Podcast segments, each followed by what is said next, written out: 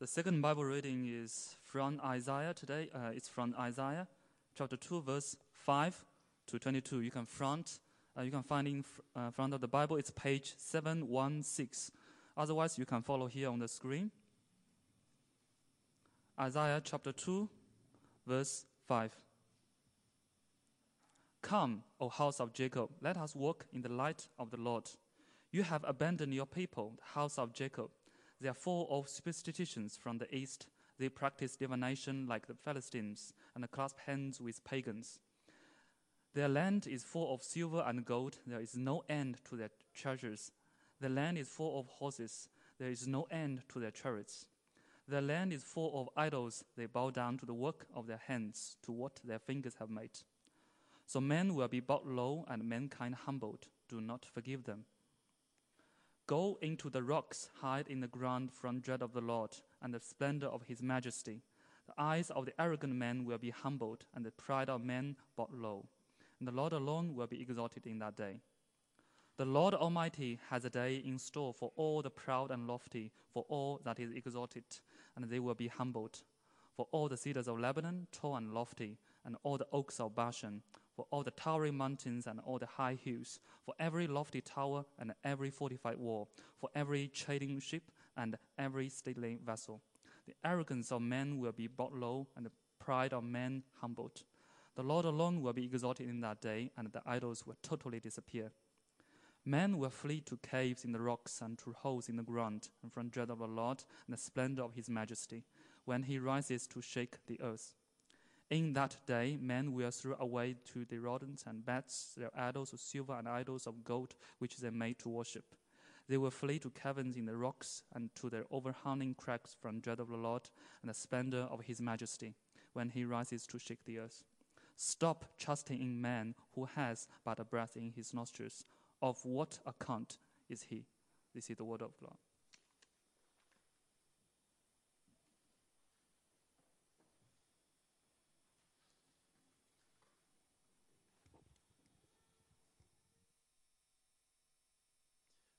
Encourage you to uh, keep your Bibles open to Isaiah 2. If you were looking on the screen, let me encourage you to open up a Bible uh, and open it up to Isaiah 2.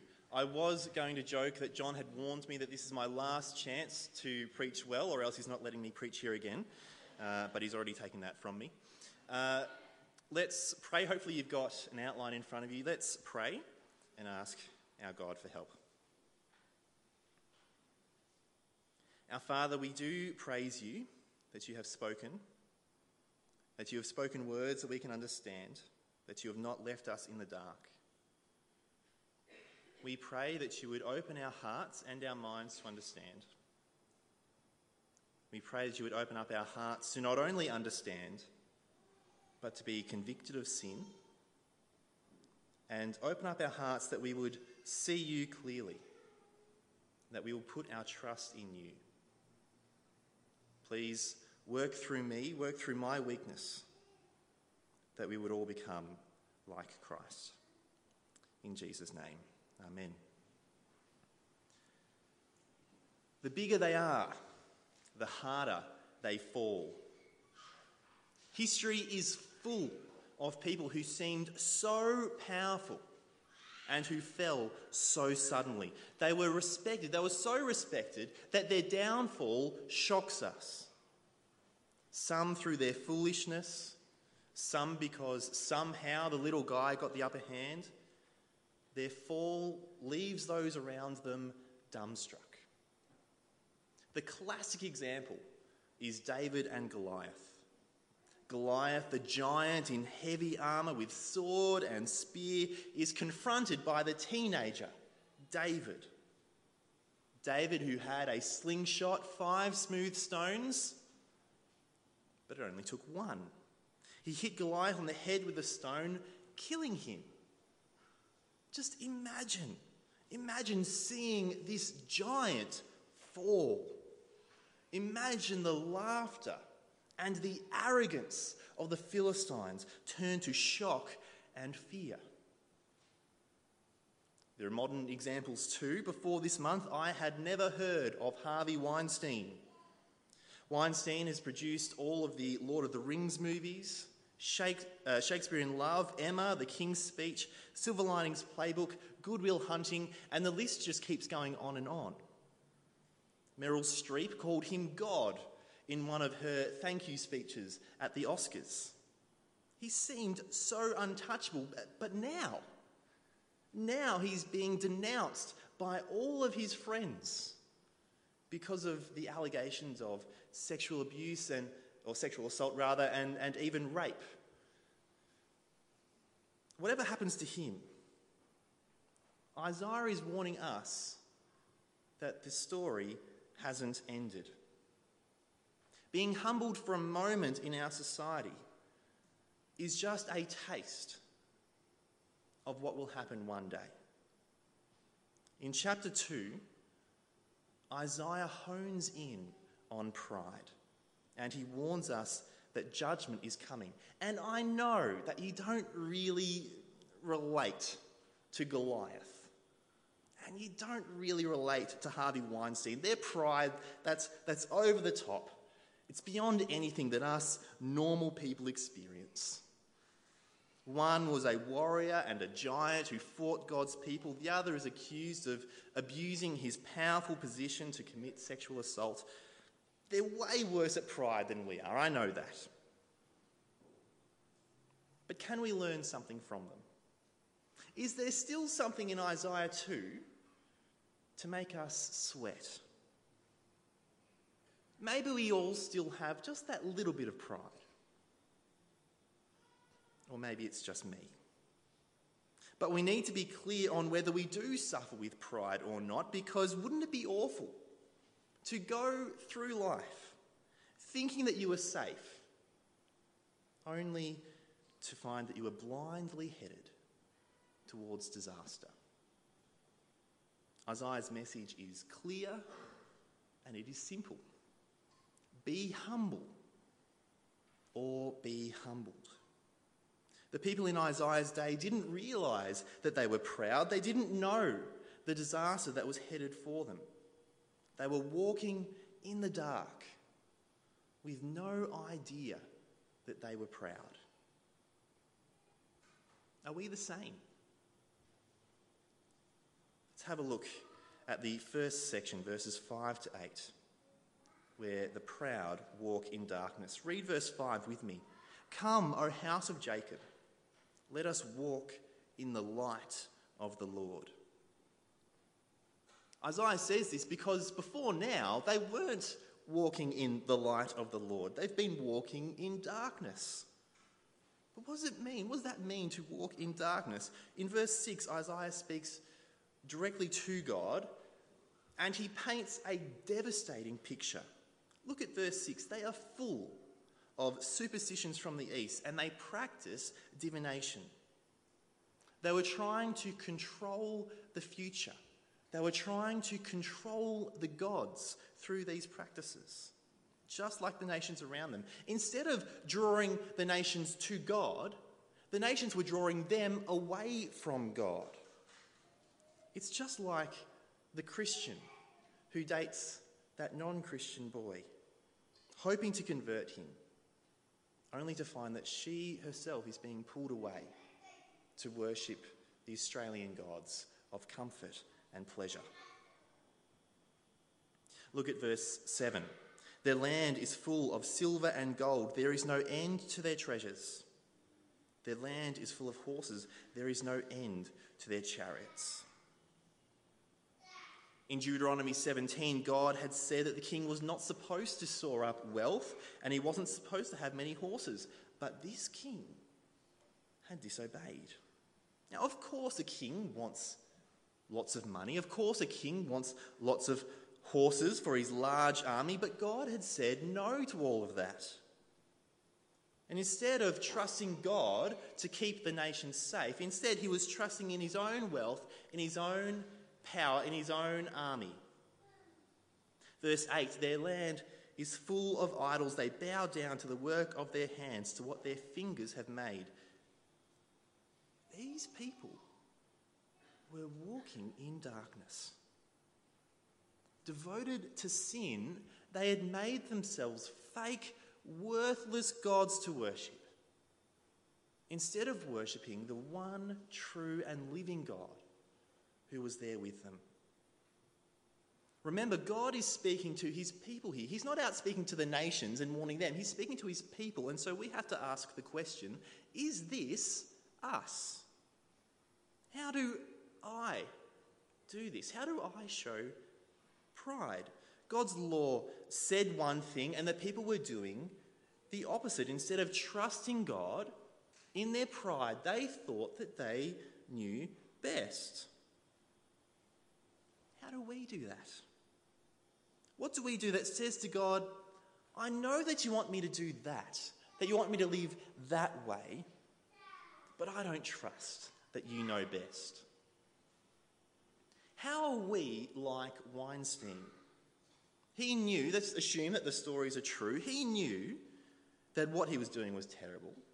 Everyone who does that sort of thing knows that. But in his pride, he thought that he could make his life better without God, without his ways. He didn't trust God, he proudly trusted himself. How do we do that? What superstitions do we have? If we do this, God will do that. Do we try and manipulate God? Just a bit. Can quiet times become superstitious, for instance? I'm tempted to think that way. Every time I have a really good week or a really good month of doing quiet times, of reading my Bible and praying, I think that because of that, my life will be just that little bit easier. My kids will behave just that little bit better. And the opposite is true. If I haven't read my Bible well, if I haven't prayed diligently like I know I should, I think that I'm the cause when things don't work out well. Either way, I'm placing importance on myself. I'm, I'm having pride on myself and w- whether things work out well or not. I think that what I'm doing in my quiet time has impacted these things. God has decided to bless me or not based on that. Whether you read your horoscopes to see what the stars say, or you trust in lucky numbers, or you rely on doing your quiet times for things to work out well, you're being superstitious. You're trusting yourself to control the future, not God. You're actually thinking that you can manipulate God. You're just like me. Or maybe we try and control life another way. We go for the job with status because that will protect us, that will give us what we need. We trust in our wealth and in our possessions. We live in Australia, we live in a consumeristic society. We proudly think that we can provide for ourselves. We're proud and we walk in darkness. We live as if we don't need God.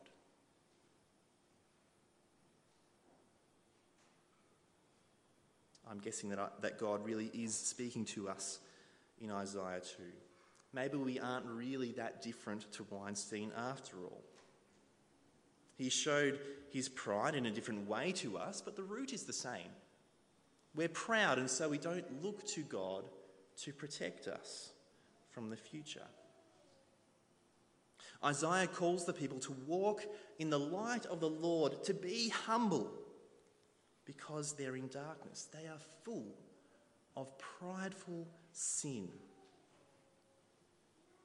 But the bigger they are, the harder they fall. Isaiah says to be humble or be humbled, and we need to know that, don't we? Because what happens to the proud? What happens to the proud who walk in darkness? Well, they're brought low. And so let's have a look at verse 9 and verses 12 to 18, where the high are brought low. Look at verse 9. So man will be brought low and mankind humbled. Do not forgive them. The people of Judah thought they could get away uh, with ignoring God, being proud, doing things their own way, not God's. But Isaiah says, no. though they've lifted themselves up, they will be brought down. They will be humbled, and there will be no forgiveness for them. It will be too late. This won't be a temporary humbling that will spur them on to repentance. No, this is it. This humbling won't be done in private either. It won't be like that friend who pulls you to the side for a quiet chat when you've done the wrong thing. It's happened to me more times than I can count. Jesse, you were a bit pushy with that person. Jesse, that thing that you posted on Facebook really wasn't helpful. It hurts enough when it's private, doesn't it? But how much worse is it when it's in public? When someone calls you out for something that you know that you've done wrong in front of everyone? It is humiliating. Mark Driscoll experienced a public humiliation. He was the head of uh, Mars Hill in, in America, a, a large church. But only a few years ago, there was scandal. He'd been misusing money to promote his books. He was a bully to the other church leaders. He was proud and arrogant, and suddenly he was brought down. He stepped down from the church. Mars Hill doesn't exist anymore. Driscoll says he's repentant, repented, and I hope that's true, but he was humiliated. People are humbled in this life and they have the chance to repent, but that is not what Isaiah is talking about here. Look at verse 12. The Lord Almighty has a day in store for all the proud and lofty, for all that is exalted, and they will be humbled. This day is the final day, the great day of judgment, where God's people will find life, and those who rebelled against God will find justice. What do you think? Why do you think Isaiah mentions trees, mountains, hills, towers, walls? Why do you think he mentions that they will be brought down? It Seems a bit strange, doesn't it? Well, it's because the people use these things and they relied on them as a defense against their enemies. They were things that made them think that they didn't need to rely on God to save them. And so Isaiah says these things will all be torn down, all to humble them. He says in verse 17, God alone will be exalted everything that brought them security in the ancient world, the walls and mountains which surrounded them, which stopped the enemy attack, they would all be wiped out and the people would be humbled. They would be brought low. They would be judged. Why? Because the Lord alone will be exalted. Before, God was ignored. They didn't care about what God thought. They didn't care about his law. They paid lip service to serving him and then they went and worshipped the idols. But those idols will disappear. God will remain, the Lord over all. He alone will be exalted and everyone will acknowledge him. We feel safe in Australia. We don't even think about it. We don't have enemies at our borders. We're protected by the ocean. We have the ANZUS Treaty. Not that we really care about New Zealand, it's America that really matters. Hello.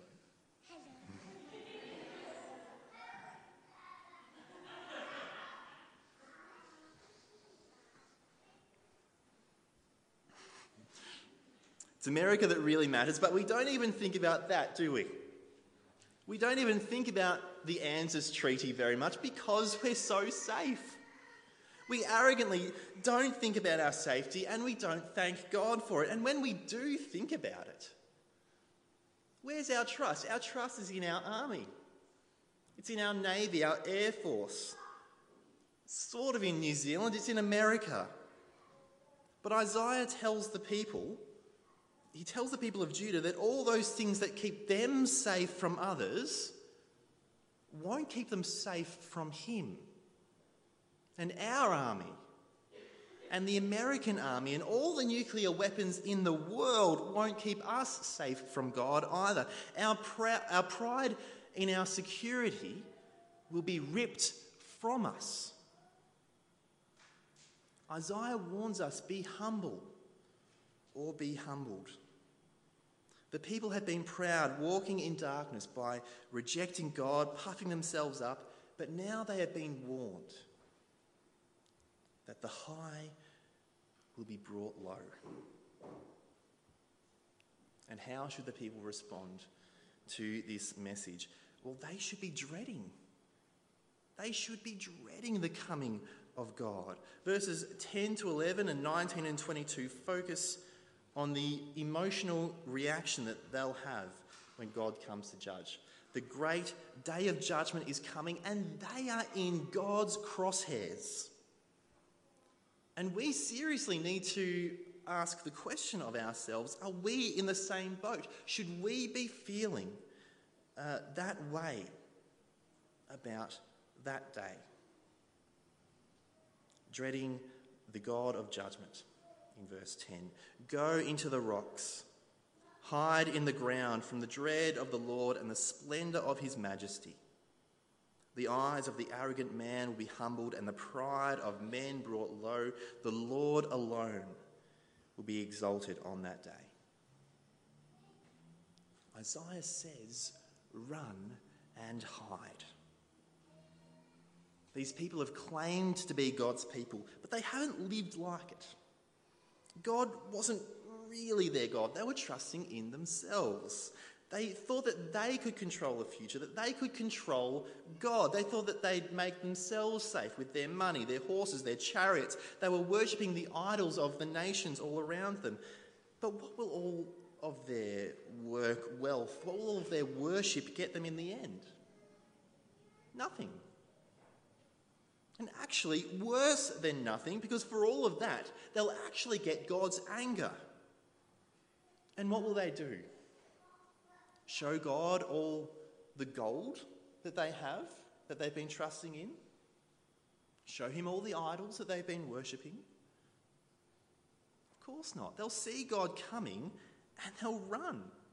Verse 19 almost repeats verse 10. They'll flee to, the cave, to caves in the rocks and holes in the ground.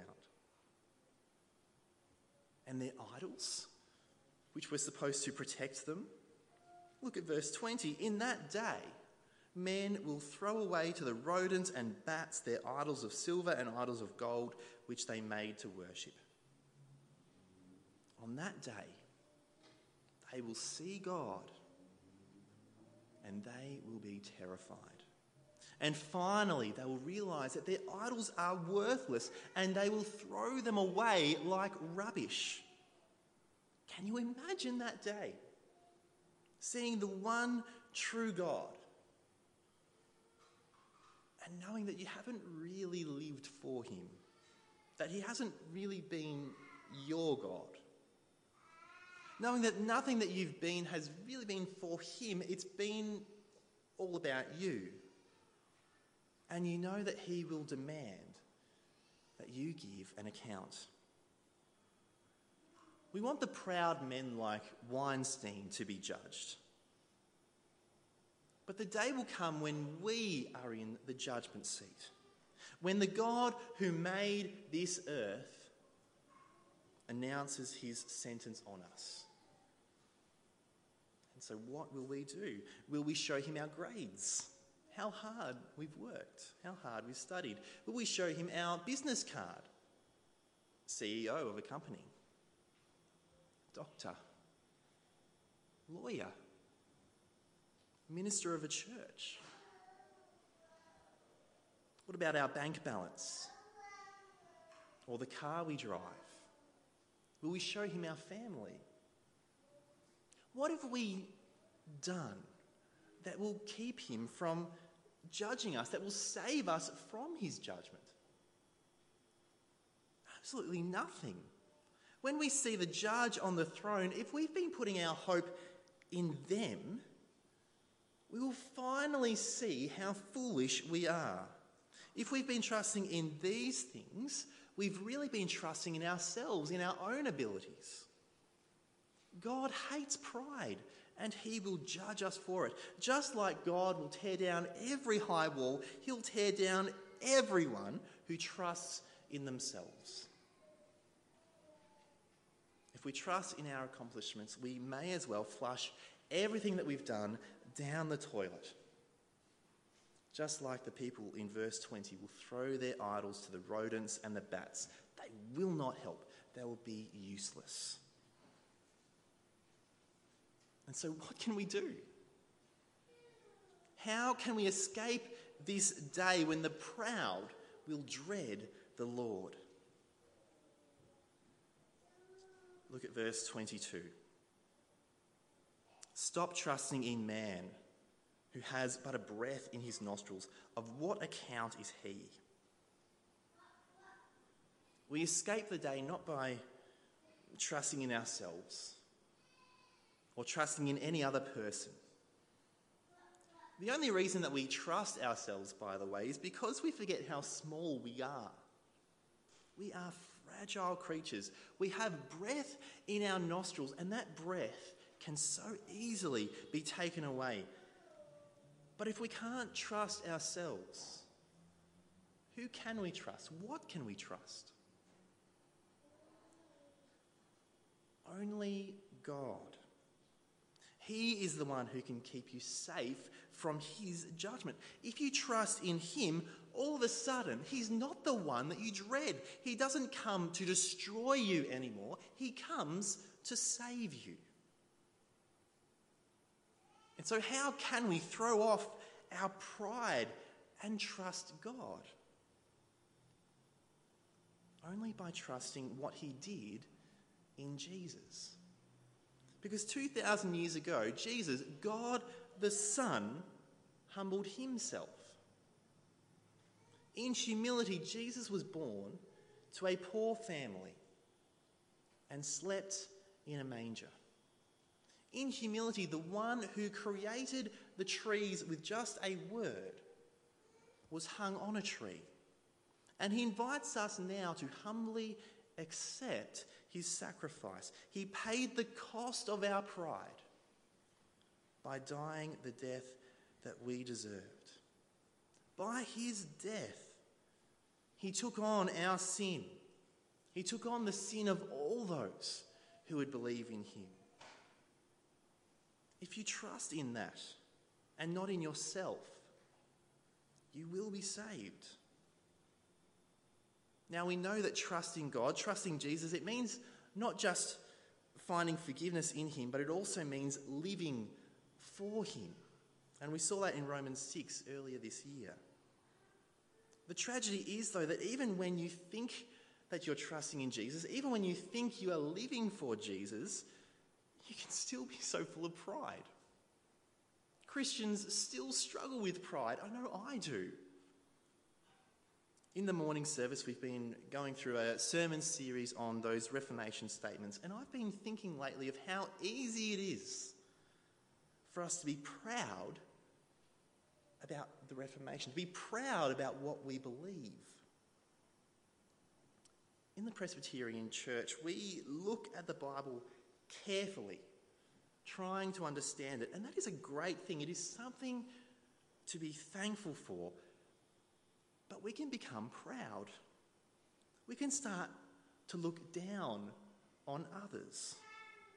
We might think that we're better than other Christians. We can start to look down on people in the Catholic Church or, or, or Pentecostals. We might look down on liberal Christians or Arminians, all those groups that we had in our Reformation debate.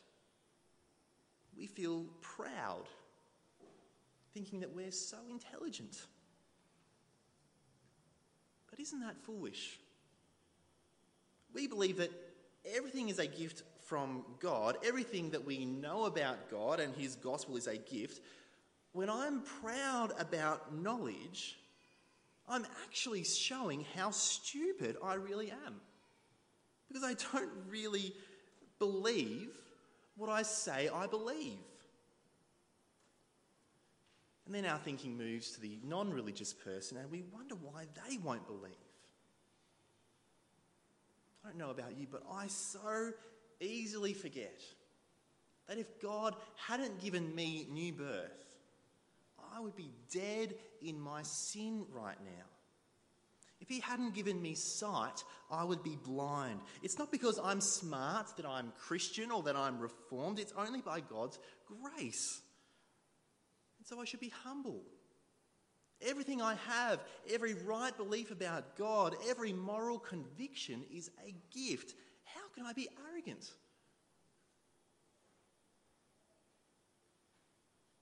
Are you proud? It's so easy to think that we're better than others, to think that we're so much better than people like Harvey Weinstein. At the start, I said that he was more proud than us, but isn't that a proud thing to say? Shouldn't we be acknowledging that we're just like him in our hearts? That would be the humble thing, wouldn't it? We've read Isaiah 2, we've heard God's message to us. God is saying, Be humble or be humbled.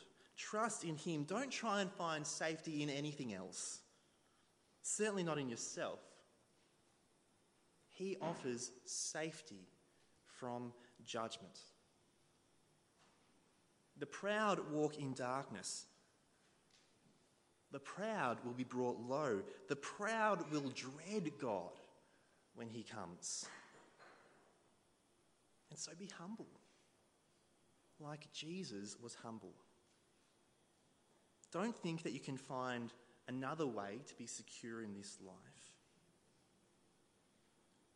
Why would you trust you, who has but a breath in your nostrils? Trust in the one who made you. Trust in the one who humbled himself. Because the day is coming when Christ returns.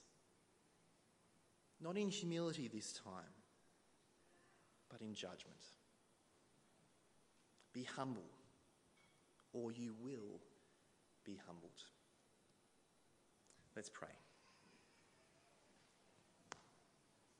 Our Father, we praise you for the humility of your Son, who all those years ago came and suffered and died so that he could save a people for himself and for you. We pray, our Father, that you would humble us,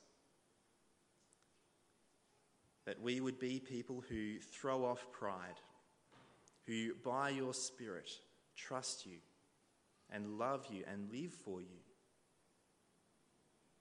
We pray that on that day we would not be found to be trusting in ourselves we would only be found to be trusting in you and in what you have provided us in Christ. Now, Father, we cannot do this alone. Pride so easily creeps up on us again. So we pray that your Spirit would be active in our hearts, always rooting out that insidious sin. We pray this for the glory of your name and for our good. Amen.